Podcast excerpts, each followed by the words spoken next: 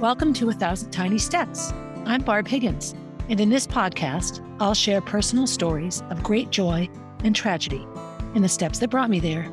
I have become adept at tracing them backward to find the origin of an event, good or bad, that has affected my life. I have gone from being on top of the world with Division 1 All-American success to being unable to get out of bed with the grief of losing a child and everything in between. I am painfully honest which can make people uncomfortable. But discomfort brings growth, and oftentimes, tragedy brings joy. So, tie, buckle, slip on, release up your shoes, and join me as we begin our thousand tiny steps. Hey, everybody, Barb Higgins here, sleepily starting episode 34 of A Thousand Tiny Steps. And this is episode three in my fourth season. And this season is focusing a bit on the realities of raising a baby at 58. And of course, with my life, everything sort of intermingles. And so I'm not just talking about my day to day experiences with Jack, I'm talking about a lot of things. And I'm hating how my hair looks right now. As I record this, Kenny is taking Jack to big boy school, and I am rushing around, per usual, like a crazy woman, trying to get ready for my surgery. So this afternoon, I'm recording this on April 11th. You won't hear it for a couple of weeks. I'll be well into the thick of pins sticking out of my toes by the time you hear this. But I'm heading off today to have my foot operated on. So this is actually a good place to start because I had this very same surgery in the first year of Molly's life, or maybe the second year of Molly's life. I inherit naturally buniony, hammer toey feet from my mother's side of the family, or perhaps both, hard to say. And 17 years ago, Molly was, I believe she was two. I had this foot surgery. Maybe she was one. At any rate, I have bunions and hammer toes. And so they have to like break the bone and straighten the toe and put pins in and cut the tendons and put pins in and all of this sort of stuff. And it was very, very, I was in a lot of pain. I remember teaching at Concord High School at the time and really hobbling around, really, really hobbling around, limping around on my foot because it was very painful. That's what happens. And I'm right back to that point. There are several things I can't do in the CrossFit gym. If I wear shoes for too long, the pain in my toes is ridiculous. That's why I wear Crocs always. I like 10 pair. I'm having the surgery again. And I, when I made this appointment, I went to the same doctor, and his thought was, well, let's just fuse the toe joint. So that would mean it wouldn't bend, which means I would really hobble around. I wouldn't walk normally. I could do less that way than I can do now with the pain. So, of course, I said, no, thank you. no, no, no, that's not what I want to do at all. I'm having the same surgery redone. In the process of starting this podcast and in the search for why did Molly die and taking the thousand tiny steps back, a lot of changes in my life occurred right around the time I had this surgery 17 years ago. I had it in 2005 the spring of 2005 was my first surgery. I had some stomach surgery in the summer and I had my right foot done in November of 2005. I remember once putting a, a Facebook status and I said, 2005 to the Wayback Machine. Now, the Wayback Machine was Mr. Peabody. It was a cartoon when I was little, a very, very, you know, sort of educational cartoon about this little boy Simon and Mr. Peabody and how they had a time machine and it was called The Wayback Machine. And you can go back and see things. And it was like a history cartoon. I loved it. And I remember putting that as my status a few years after 2005, because that really was, in many ways, the beginning of the end of Barb as I had that foot surgery. And a lot of this is just coming to me now. You know, I try to plan my podcast so that I don't sound unprepared, but really I'm a gut person and things come to me sometimes as I talk. So I'm having this surgery and I realize sometimes that life is indeed a circle or a spiral. And things either go around and have closure or they spiral around and come back and come back until you either have them learned or have them figured out or expand upon them. It's an interesting way to look at life. Life is just not linear. Although we are walking forward, birth is behind us, death is ahead of us. Really, I believe that life is a very, very spiral or circular journey. I don't think it's just linear. And I don't think you can put things away and have them stay where you put them. I think they come back and look at you in the face. It's nine 30 ish, I had to get down and get some crutches. And the woman at the store, I went to the prescription center, which is a very locally owned pharmacy in Concord where I live. And they have a medical supply area. And the crutches, she goes, okay, these crutches are like have a life of their own. And they were, they kept falling over. They wouldn't stay put. The tag scanned as youth, even though they were adult. Like it was just everything that could be weird with these crutches happened. So I've decided that, that they're secretly my broomstick. I'll fly around on them eventually. So we had a nice, a nice visit, but you know, it just brings to mind sometimes how little control we have over a lot of things. And I feel this way. often. Sometimes, you know, in our desire to control, control, control, everything just falls apart. I mm. love this movie called Homeless to Harvard. And there's a scene in that movie. It's about a girl that's homeless and she ends up getting into Harvard. And two parents, a sister, her, and both parents are very, very bad drug addicts. And her father appeared in the movie to have some sort of autism spectrum type thing, which you could see in the in the 70s why that would make you a drug addict because we didn't understand people with autism at that time.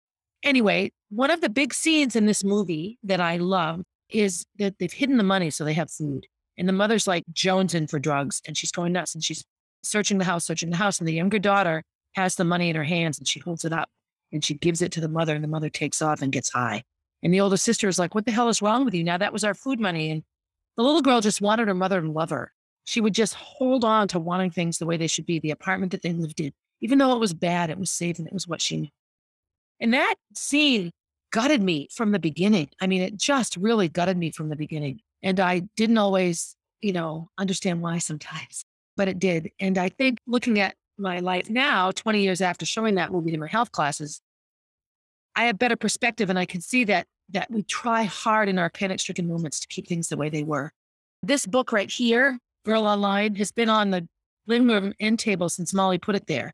And it used to have the page that she was on, you know, this was on, on the page and just not let anyone touch it. It's just stayed there. It's been one of those things. I thought it could stay there forever. And Jack Jack got around a little barrier and I didn't notice it. I was busy setting up a fundraiser. And I look up and he's taken the whole book cover off the book. And so I start bawling. I mean, I really, really crying hard. I texted Gracie about it. Like it's nothing. It's a book. But she put it there. And I, you know, I've had six years to memorize what page she was on so I could put it back, but I didn't. And it just, it's a book and it's a page, but it really exemplifies for me how much I want to hold on to things, how much I want certain things to be the same so that I know I'm safe and that everything is okay. I will tell you, this is a very, very trauma based way of thinking. And it's not abnormal for someone like me at all. Actually, it's probably not abnormal for a lot of people.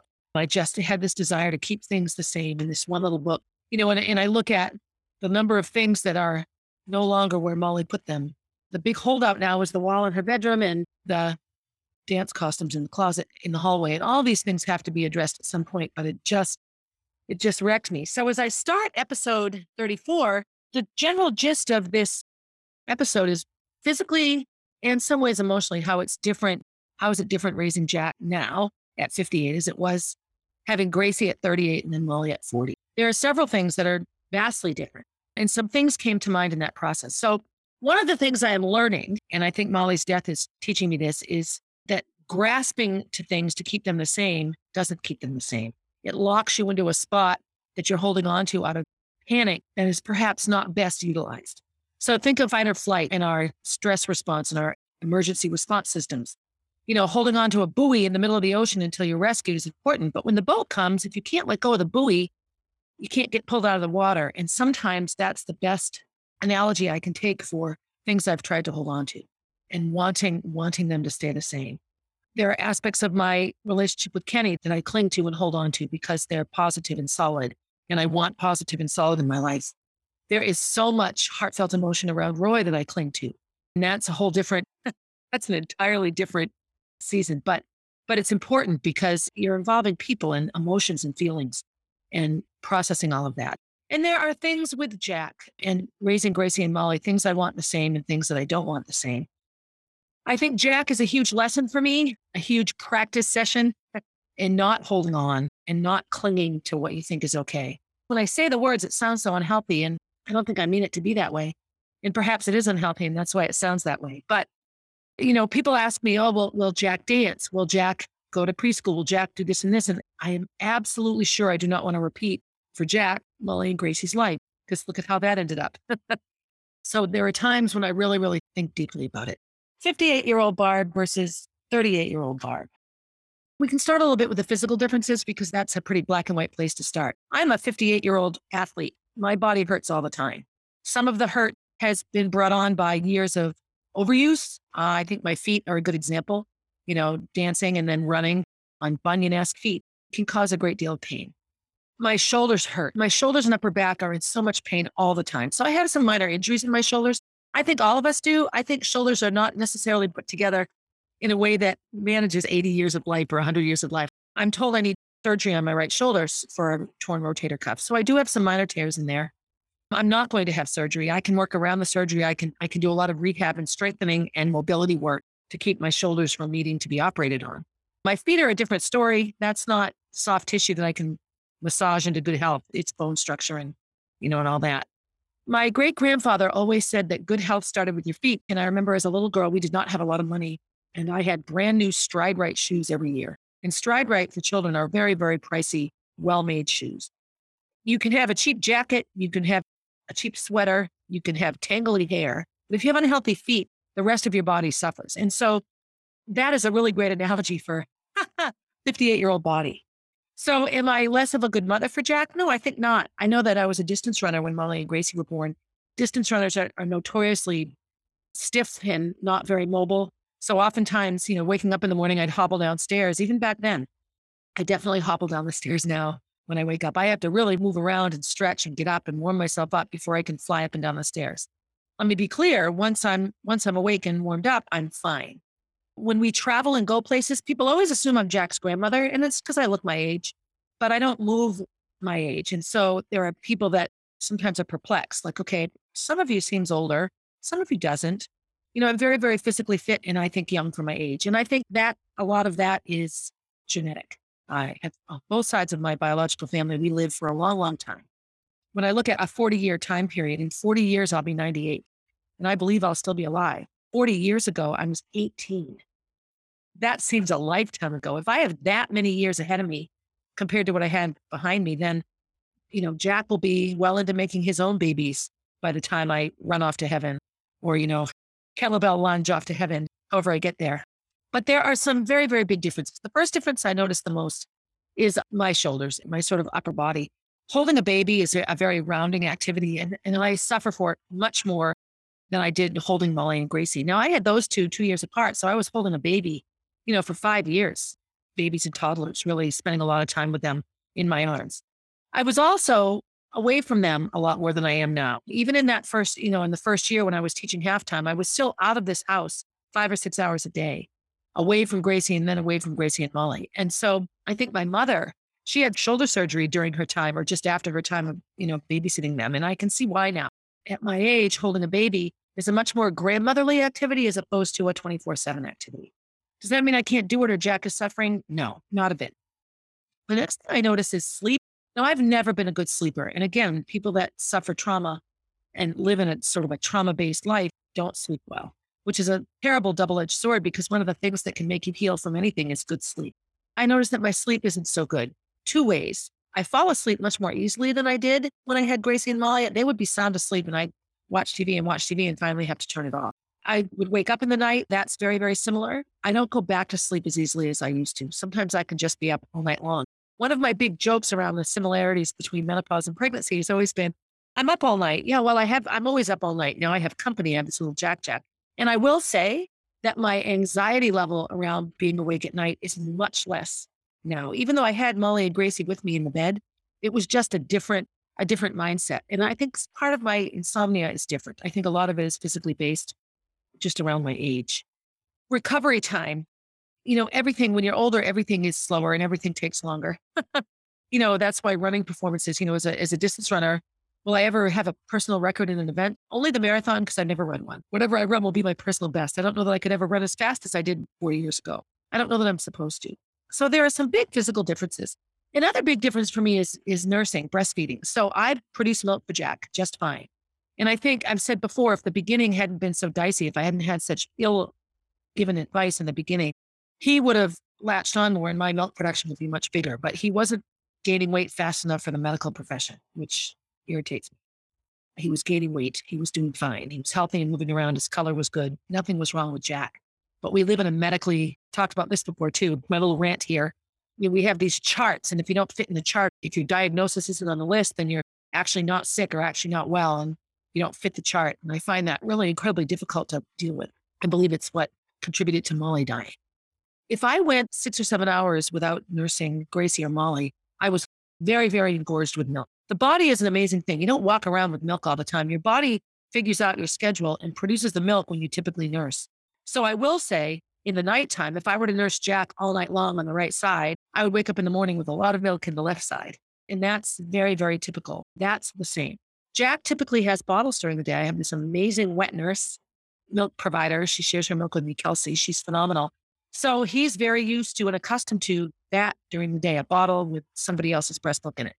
And I think sometimes the combination of the nutrients in her milk and my milk make a really, really profoundly healthy option for Jack. But I don't engorge. He will be gone all day. When he comes home and I nurse, there will be plenty of milk for him. But I don't notice the engorgement and the letdown like I did with Gracie and Molly. And I just think that's age. You know, I drink a lot of water. When I look at my breast milk, I've never had it tested. You know, I'm not a scientist here, but I look at Kelsey's milk, the amount of fat in the milk when it separates out like the cream rising to the top. That's exactly what happens. And hers is much more pronounced than mine, which I also think is age related. Do I think my breast milk is insufficient? I do not. I think that the connection that Jack and I have, you grow a baby for nine months inside of you, all sorts of things happen. But that is a huge difference for me, is the engorgement in the production of milk. And I and I think that's consistent with somebody my age. I love the nursing is just as good, if not better. And I think when I say better, it's only because I never thought I would nurse a baby again. And that was a big piece of my loss and grief around losing Molly. She was just 13. When you go through your life, you can't imagine certain things until you get there. And when Molly died, I wasn't ready to have just three years of high school and be done parenting. I still had five years. Molly had five years of school left, eighth grade and then high school. That's a long time. I will say that I'm not sure if Molly were to die today, if I would have that dream and that compulsion and that utter need to have another baby. I don't know. You know, when I look at Jack's purpose, we contemplate and talk about it all the time. In 2016, I thought I had a lot of parenting ahead of me, a lot of time. You know, they were just still a couple of grades out of elementary school, and we were just beginning to give their toys away and go through things. But I will say physically, that's that's different. The other thing, and this you ladies will understand. So there are two types of women: women that can jump on a trampoline without peeing their pants, and women that can't. And I've been a peer my whole life. I remember doing gymnastics. If it was trampoline day, you know, there wasn't much I could do about it. I'd go pee, and you know, I wouldn't drink any extra juice with breakfast because I knew we were going to be on the trampoline. I just, I just was somebody that that peed when I broke five minutes in the mile, one of the pictures, my mother exclaimed, Oh, there's a little bubble here. And I said, No, no, that's not a bubble. I'm peeing my pants. Because as I sprinted to the finish, I peed. And that was just what I did. I, I've been a peer always. So as women get older and then have babies, the, the joke about sneeze peeing and cough peeing and laugh peeing, we pee all the time. It's a very, very big topic of conversation in any CrossFit gym. Certain, you know, climbing the rope, pee the floor, front squat, pee on the floor, kipping pull-ups, pee on the floor.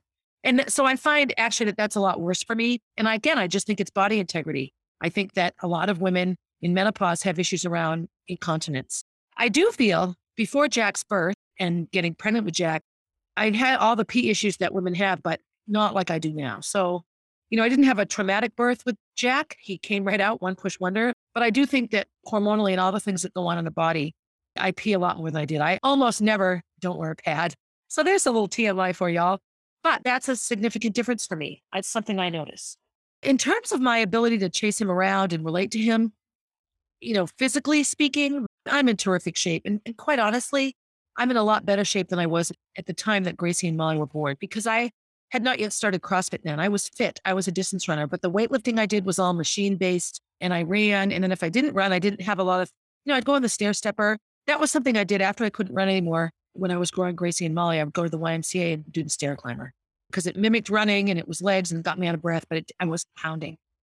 You know, I think physically, in terms of running around and chasing Jack, being present for him, I think I'm no different and maybe even better. I have, believe it or not, better mobility than I had at that age. I can squat down with him in a way that I couldn't with Gracie and Molly. And I'm just here. I'm here with him. I cannot wait for summer. It's April, and April will now forever be a really, really heartbreaking month for me. It brings me right back to that April. I don't know how long it will take for that piece to go away.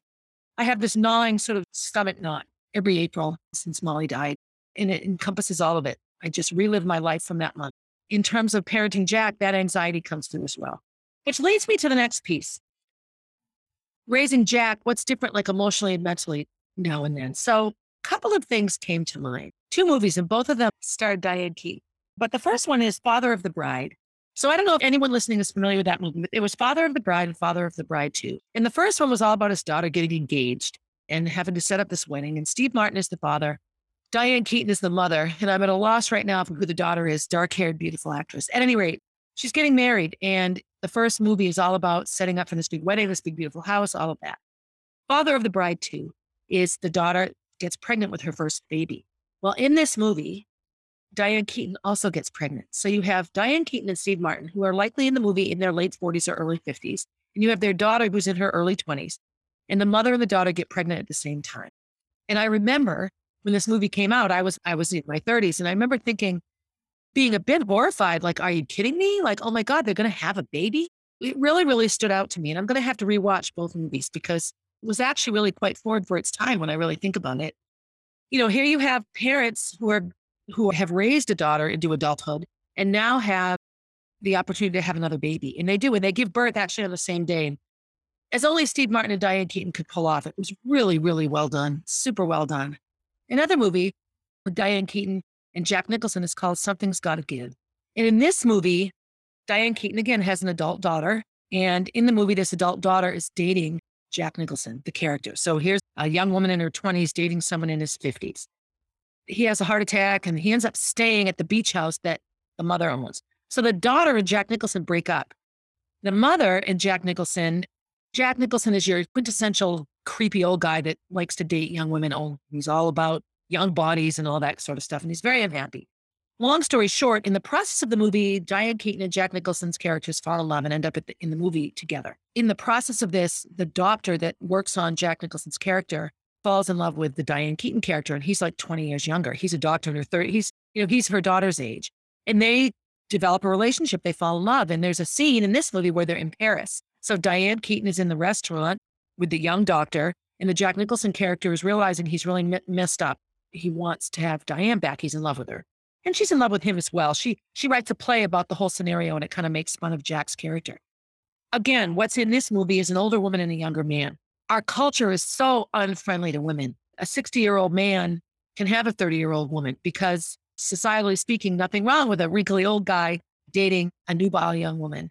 So let's have a 60 year old woman and a 30 year old man. And people go, What? Ah, that's gross. Why is it gross? Why are my 60 year old wrinkles any different than, than a guy's 60 year old wrinkles? And why should it matter if you love one another?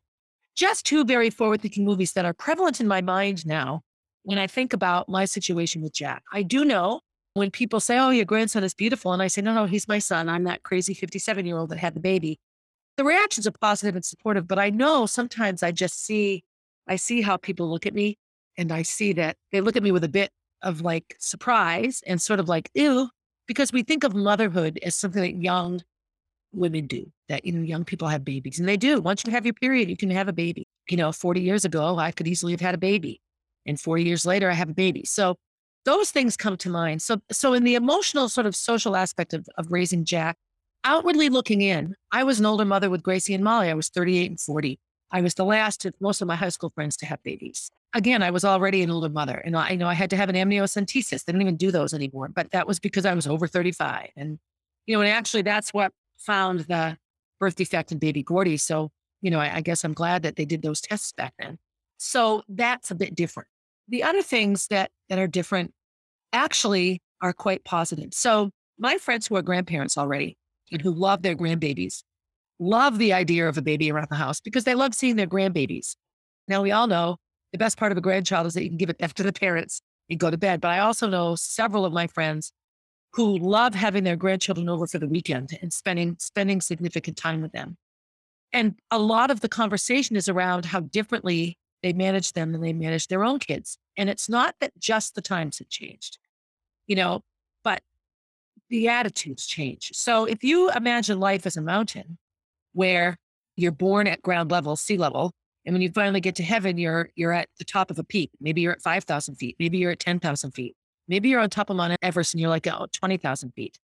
I think if there's an analogy to what we learn and how we grow in life, that would be it. That really we do things that either impede our climb or help our climb and make our climb steep or make it less steep the best part emotionally and socially about about being Jack's mother now is that I have such a bigger perspective. I'm higher up the mountain of life. The tree line has has diminished. The trees are now shrubs and bushes and I can see over them. I can turn around and look behind me As a child hiking the 4,000 footers in New Hampshire, one of my favorite times, we'd be hiking along. And of course, you're looking at the ground because you don't want to trip over a rock. And so you're concentrating on other senses, how things smell, how they hear, how they look in the woods. And suddenly the light would change, the air would change, the smells would change, the sounds would change. And I would stop and turn around and you could see out. So you were still in the woods, but when you when you turned around, so you were looking down, you know, the mountain was down behind you and you looked straight ahead into the horizon. Out my window here. You could tell that you were up high. You could see through the trees was now just blue sky. It wasn't just trees. As a child, that was one of my favorite pieces of hiking because it was that transition, that beginning of the ability to see. And you have no idea where you are, where you are looks like until you can look down on it and see everything around it. That's called perspective. In the mountain of life, having Jack now, 20 years after my other babies, gives me incredible perspective on things that I didn't have the ability to see 20 years ago because I hadn't lived the 20 years necessary to see it. I'd have a lot less anxiety around childcare. I did not want to leave Gracie and Molly. I remember the first year I started track camp, Gracie was two months old and I sobbed in my car. Why did I start a camp? Why am I doing this? I should be home. I shouldn't be leaving my baby. It was it was a gut wrenching, horrible feeling. Now, granted, she was eight weeks old. I might have felt that way a bit around Jack too. But now that I know how many people Jack will meet in his life and how many people Gracie and Molly met in their life, I see that there's absolutely nothing wrong with sending him off to big boy school. you know, because what he sees is other people caring for him in a safe, nurturing environment. He sees other children. He can look at children older than him. He goes to the glass and watches them play. These are all things that Molly and Gracie did with one another here. But also, I was much more committed to them staying with my mother than I was sending them off. In retrospect, it might have been good for both of them to spend one or two days a week at a childcare center. Not that my mother didn't do an amazing job, she did. But Molly was more than ready for preschool, just so ready when she finally went that two days a week for three hours wasn't enough. And then three days a week wasn't enough. It just wasn't enough. She needed more. Gracie, it took her four months at preschool to even open her mouth and talk. She was terrified. Now, she was tender. It might have been might have been terrifying for her to go to childcare center, but if she went from the very beginning early on, she would have grown accustomed to it and she might have had some social feet. I didn't ever make Molly and Gracie have jobs, you know, and Molly never really got old enough to have one, but if they were getting good grades and they were busy with their activities, I felt like they were already doing what they were supposed to do. They didn't have a lot of household chores. I just wanted them to focus on being as best as they could be at what they did. I generally still feel that way now. I don't know in 15 years when Jack is old enough to have a job how I'll feel about it, but I do know that children, we push them to grow up, we push them to read, we push them to write. We learn so much from our experiences, experiential learning, that the desire to push in all of that is no bigger for me with Jack than it was with Gracie and Molly. If anything, it's the opposite. I know that they're going to be fine. I look at Gracie and all that she's gone through, and she's thriving at Disney. She's doing an amazing job in her life. She's a beautiful, kind, soon to be 21 year old. And all I can say is that I think no matter how you do it when they're babies, when they're 21, people are generally the same. You know, with the exception of child abuse and trauma, bad things happening, I think children end up sort of okay. You know, I look at a lot of children I know who have had horrific childhoods, terrible parenting, if any at all, and they're successful and doing well. The biggest difference, I think, is that I don't have that horrible mom guilt when I'm not with Jack. He needs to spend a lot of time with Kenny. Kenny is a good father. That's his father figure. He needs to spend a lot of time with him. I still do all of the organizing and planning and setting up the days. When Molly and Gracie were little, Kenny went off and worked 60 hours a week. And, and he you know, at his age, he's 66. So he was a product of the 50s and the 60s. He's born in 1955. The mothers did it all. And if they were working mothers, then they hired nannies and they took care of it. And the dads were primarily invisible. You know, his dad was no OBGYN, gone most of the time. He doesn't remember a lot of his dad being involved in a lot of those things. He remembers him at holidays. He remembers him at sporting events and things like this. Wonderful father, but very absent. Can't be on call at a hospital and be home. You can't do both. His mother was a very quintessential, she volunteered. You know, she was the wife of a physician in a very upscale town. And so she did all the things that someone in her piece of society should be. So there were housekeepers and nannies and things to take care of the day to day aspects of Kenny and his siblings. Did his mother love him? Oh my God, with a full heart. But that was his reality. And so when it comes to like making a doctor's appointment or filling out an insurance paper, all of that, that just falls on me. There's a part of me that if there's a new sort of frustration around that, it's that, you know, he's retired and doesn't have any responsibilities outside of his home. He has only Jack and his own health issues. And so there's a part of me that gets angry when I feel that we're splitting household chores 50 50. Well, I still have a job and I'm putting together a foundation and I have all night long with Jack because I'm the I'm the nursing mother and the co-sleeper. We sleep separately. I can get frustrated. I wasn't frustrated with Kenny's absence with Gracie and Molly because he was working. You know, he was earning money and, and providing for his family. That part is different for me. I still have all of those responsibilities and I'm still a vital piece of society in terms of having a job, building Molly's foundation and, you know, all of the things that I feel, you know, need to come and need to happen. That's a bit different. You know, Kenny is want to say it's so much easier now because I don't have to go anywhere. Well, okay. I don't find it all that much easier, but again, I think it's just the different perspectives, the parenting perspectives. And, you know, Kenny and I, in many ways, live parallel lives. One of the notes that my editor put in, you know, in things to talk about in the podcast was, you know, a healthy marriage produces a healthy family. And I will say, a healthy marriage, yes. Marriage in general, people being married for the children, that's seldom a positive decision, a positive reason to stay married. In my religion, the family is considered the foundation of society a society full of healthy, healthy, loving families, husbands and wives or spouses, doesn't have to be husbands and wives, wives and wives, husbands and husbands, however you want to say it. A couple that loves one another, respects one another, and produces children and raises those children in, or gets children and raises them in a healthy environment, creates a healthy society. Those children go out of their healthy homes and practice accepting and loving and kind friendship skills and learning skills and all of this children that come out of dysfunctional, unhealthy homes struggle. They're not the reason society is bad, but a lot of the things that are wrong with us as humanity come from very unhealthy behaviors that happen in the early years of children's lives. Do I have to be happily married to Kenny for Jack to have a good life? No, no, he can have a wonderful life. And Kenny and I are not happily married. We're not married at all. We do the best we can as partners to keep Jack happy. When Molly and Gracie were born, things hadn't the first foot surgery. Life hadn't gotten bad yet. So we were still doing really well as a couple. Our finances were good. Everything was good still. I hadn't ventured into what would ultimately, I feel, lead me down a path that culminated with Molly's death and me trying really hard to make sense of it all. That's also very different. Having said that, I am 58 years old, 58 years into living in this body on this planet. I can be teased for my age, you know, okay, boomer, but I have all of that experience and all of that knowledge and all of that perspective to be able to turn around and say to Jack in a way that I couldn't say to Gracie and Molly, well, let's ponder it this way. Let's think about it that way.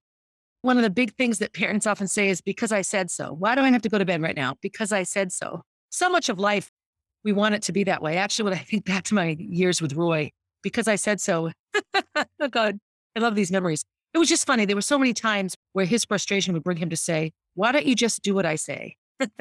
and, you know, he obviously had confidence in whatever it was he thought I should do or say or think or believe. But it doesn't work that way. That isn't life. Because I said so is never an answer for people. And I have to be very careful not to be that person in my relationship with Kenny. There are times when I get frustrated. Just do what I say. Not a good way to be. You know, it just it doesn't and it doesn't work with kids. Yes, children need to learn to respect their elders and follow direction. And perhaps when the teacher says line up and the student says why, well, it's lunchtime. Why do I have to line up? Well, because I said so. Maybe it works. I don't know. But I find that that's another big difference as well. When I'm frustrated, here's a good example. We were exhausted. We all went to bed at like eight o'clock. So Kenny went up. I'm sleeping down here with Jack right now. And Jack had shown all signs of being tired. But, you know, we get in bed and suddenly it's playtime. And it took him about an hour from eight o'clock to He kept crawling off the bed, crawling into the kitchen. Now I have to get up out of bed, go get him, bring him back. It was frustrating. I got very, very frustrated at one point he dropped the clicker and the batteries went rolling and I turn all the lights on and find the batteries. You know, ridiculous, ridiculous. But I got really frustrated and he noticed it. Jack notices these things. Babies are so, so observant.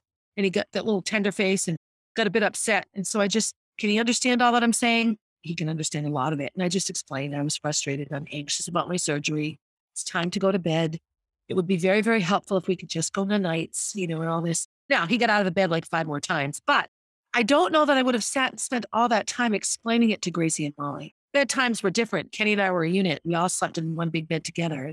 Was just different. Sometimes it's apples and oranges, but I do know that my desire to explain things to Jack is much bigger than it was when I was giving life and raising Gracie and Molly was just a lot different. So another thing now that comes to mind for me is the whole it takes a village. So I've talked about not feeling so guilty around sharing Jack. My age is a big a big driver of that force. I was very clear with Gracie and Molly that they should have lots of mommies. There's nothing wrong with having lots and lots of women and lots of people to lean on. Always. And when Molly died, Gracie had several moms that were right there for her. I feel that way about Jack. He needs to have guys in his life.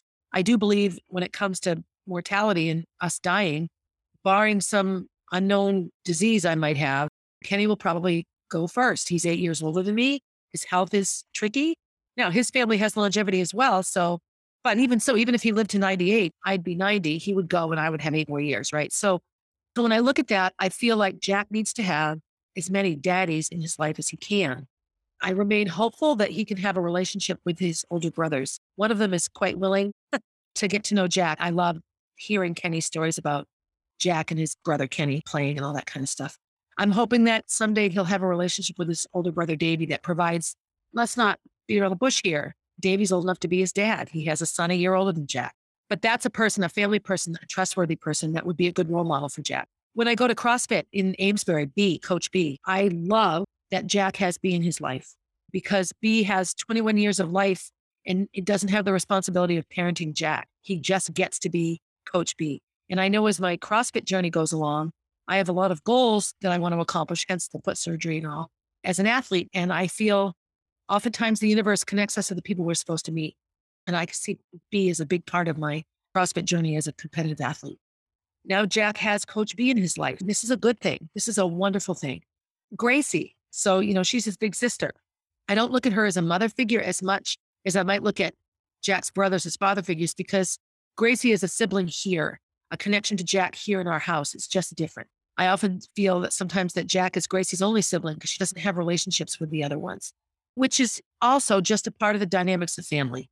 I feel that sharing Jack with the, my community is much more important than it was with Gracie and Molly because statistically speaking, at 58, he will have a lot less years of me than Gracie will have, 20 to be exact. when I go, Gracie will have a 20 year, you know, lead on time spent with me as Jack. So these are things that sometimes are come into play. The final thing I'm going to talk about, all of these things, I'm using Jack as an example. When I meet somebody and have a new friendship, I'm very, very different in my friendships than I was 20 and 30 years ago. If I were to start dating, I can guarantee you it would be very, very different than it was 20 and 30 years ago. There's just too much perspective now. I've gone through too much. Let me be clear I have no desire to date. I have way too much to resolve and fix before I could even think about having feelings for anybody. You know, and a lot of that comes from my journey with Kenny and my situation with Roy. I have way too much in front of me. But should I ever get to a point where that is something I want want to do, I am very clear it would be very, very different. I just don't have the desire at all until I've processed through a lot of my own trauma issues and really a lot of the devastation around Roy. I don't, I don't see I don't see any of that coming up. All of that weighs into how I am with Jack. And all of these differences are true with anything you know, when I think of training for the CrossFit Games, that's a big goal I have to make it when I turn 60 to be a master's athlete in the CrossFit Games. I will approach that so much differently than I would have approached training for the Olympic trials as a 20 year old or 21 year old. You know, so many things go into that diet and exercise, meditation and inner health and outer health and all of it. So much of this is a big piece of my parenting Jack, but it would be the same for anything. Whatever you're contemplating in your life, you utilize your experience to make the next best decision. And ignoring your experience is, again, back to the definition of insanity is doing the same thing over and over again and expecting a different result. I have never been so at that point in my life as I am right now. Which brings me to the last thing. What do I put aside and ignore for myself in parenting Jack? That is a huge theme in my life, always has been. Filling up my life with unnecessary details to distract me from time alone in my head so that I could cannot feel traumatized. All that does is keep me from doing a lot of things I want to do. In my podcast journey, in my online journey, my building a website and building Molly's foundation, all of these things are very Barb centered activities. The hardest person for me to deal with is myself. I just getting into my head. So in my book, The Body Keeps the Score, I'm into the healing chapters now, going through all the different ways that we heal. And one of the biggest things for people that have suffered trauma, traumatic losses, job loss, relationship loss, child loss, abuse, war, whatever your loss and trauma is, one of the biggest things you have to do is learn how to sit in it. You have to be able to relive the trauma in a way that doesn't re traumatize you. You can never undo it. I can never get unabused. You can't undo what you saw in war. Molly can't undie. None of the traumas can be fixed, but how I live with the trauma, how the trauma affects me, most certainly can be improved upon. And that's a big piece. And for me, the big hallmark to how I'm doing is how fast am I running around? If my spiritual mentor KK could see how hectic and traumatic and crazy my first 12 months with Jack have been, she would just shake her head because I know better. And I know that I know better. But the logical mind, the rational mind, can't function if the traumatized mind has any measure of control. And I feel that I am at equal places, maybe even worse with Jack than with Molly and Gracie, because I have so much trauma behind me. I straddle a fence of worrying about every little thing and realizing it doesn't freaking matter. What's going to happen is going to happen. There's a balance there. And obviously, learning how to walk walk the fence and have aspects of both is probably the most healthy. What do I ignore and put aside? Organizing my house. The bins in my office have been here since the TV people came. That was in October. It's April. Getting the Molly B Foundation done. I started that Molly B website in August. So it was a two week job. Had I just focused on it, it would have been up and running for months. I don't. It still isn't live. This is not anyone's fault but my own. I am fortunate to have my editor is very, very organized and very meticulous. And when I think back to hiring him in the first place to where I am now, I could not have foreseen how much help I would need to just sort of manage this part. I can talk into a microphone fairly easily. All that goes around making it this a much better experience I struggle with. Is it self sabotage? Maybe. Is it because I have to slow down and stop and really focus on myself? Absolutely. That's the hardest part for me. The hardest piece of my life is that self focus. When I read and the body keeps the score, what I have to do, it's a lot. There's EMDR, which I think I need to go back for. There's the self realization. I'm reading the yoga chapter now oh God, help me. You know, I, I've always, always hated yoga. Well, it's because I don't like to sit. But I think I'm learning that I'm going to need to sit to really get better. And then there's a theater aspect. I don't find it a coincidence at all that Molly's foundation primarily supports activities around theater and the arts and performing. And I realize that maybe that's exactly why I'm right here where I am. So, in my efforts to be a better mother to Jack, I will say I have a much better ability to just sit with him because I don't have to rush off to be at Concord High School at 7:45 in the morning. So like this morning, for example, I have a lot to do. I have a surgery coming up. But I slept until 8:15 because Jack and I were exhausted. I have the flexibility and freedom to do so. Is it going to put a, a bit of a rush in my day? Yes. But that is probably the first step for me in really, really focusing on what I need is knowing that I can sleep in if I need to sleep in. Teeny little thing, but another 45 minutes of sleep makes all the difference in the world.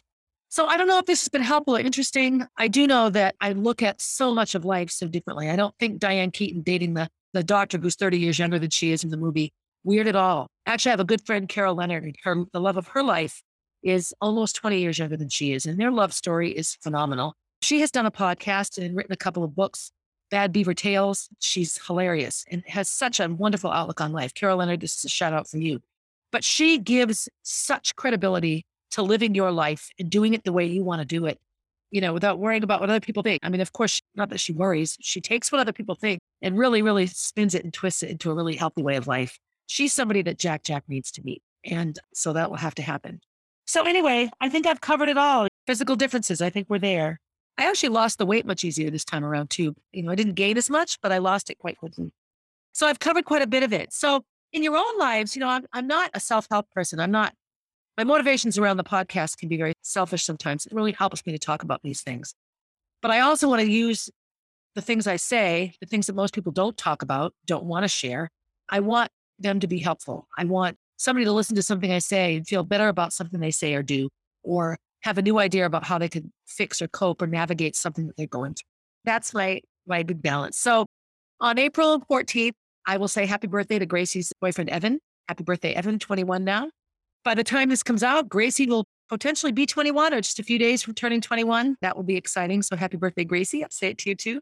And I will be, you know, two weeks into returning to a high level of fitness and athletic performance. I'm excited about that. That's one of my sort of major goals in my life. And I think a lot of things go along with that. So I want to say hi to my CrossFit Eighth friends. I'm going to miss you terribly over the next week or two. I will be back on crutches to work out soon.